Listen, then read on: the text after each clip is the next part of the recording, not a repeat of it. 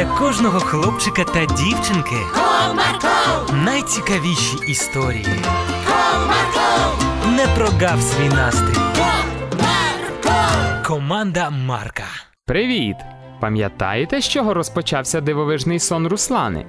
Так, їй з друзями незнайомка дала диво черепашку, яка навіть уміла розмовляти.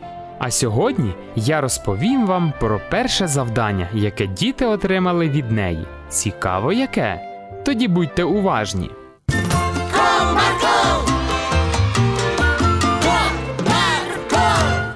Зранку, у тому ж сні, Русланка збиралася до школи. Час від часу поглядаючи на кришталеву коробочку, що виднілася з полички її робочого столу. Цікаво, взяти її чи ні? Подумала вона. Та ні, напевно, залишу вдома. В школі знов щось зроблять, або розіб'ють, або понівечать. В цей час почувся мелодійний голос Розі. Доброго ранку, Русланочко. Доброго. В мене для вас є перше завдання. Яке? Сьогодні будете йти до школи по вулиці Незалежній. Руся почала телефонувати своїм друзям. О, Тарас, привіт! Привіт, Руся. Ти чому так рано телефонуєш? Розі сказала перше завдання. Так що зустрічаємось на перехресті вулиць, перемоги і незалежна. А далі я вам усе розповім. Ага, добре. А ти можеш віку попередити? Бо я вже не встигну. Згода, зараз її наберу. До зустрічі. Через деякий час зустрівшись, вони попрямували до школи незвичним для них маршрутом, але їх це не засмучувало.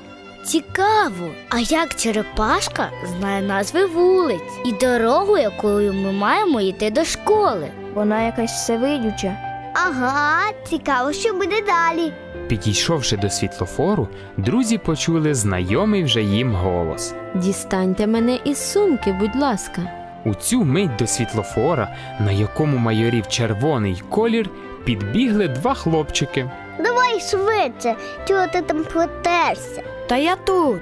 Поки машин немає, швиденько перебігаємо. Зачекай, подивись на цих трьох.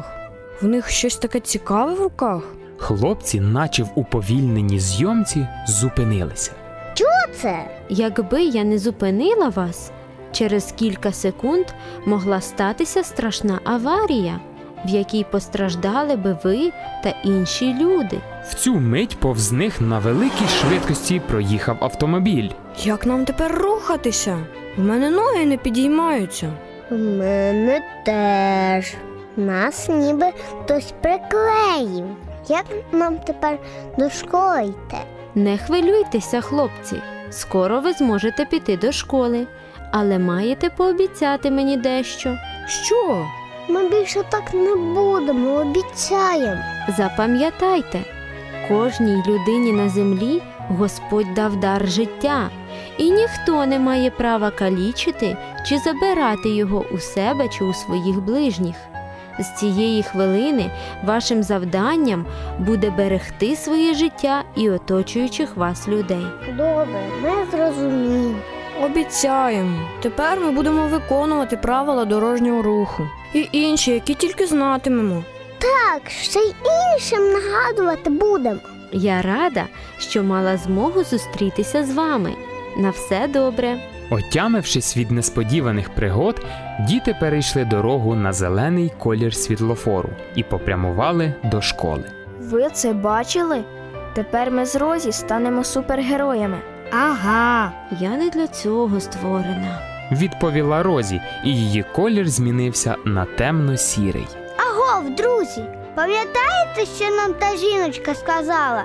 Розі з нами для особливої місії. Напевно, ця місія незбагненно відповідальна. Напевно. Добре, побігли, бо ще на урок запізнимося. Поклавши обережно Розі у сумку, діти поспішили в клас.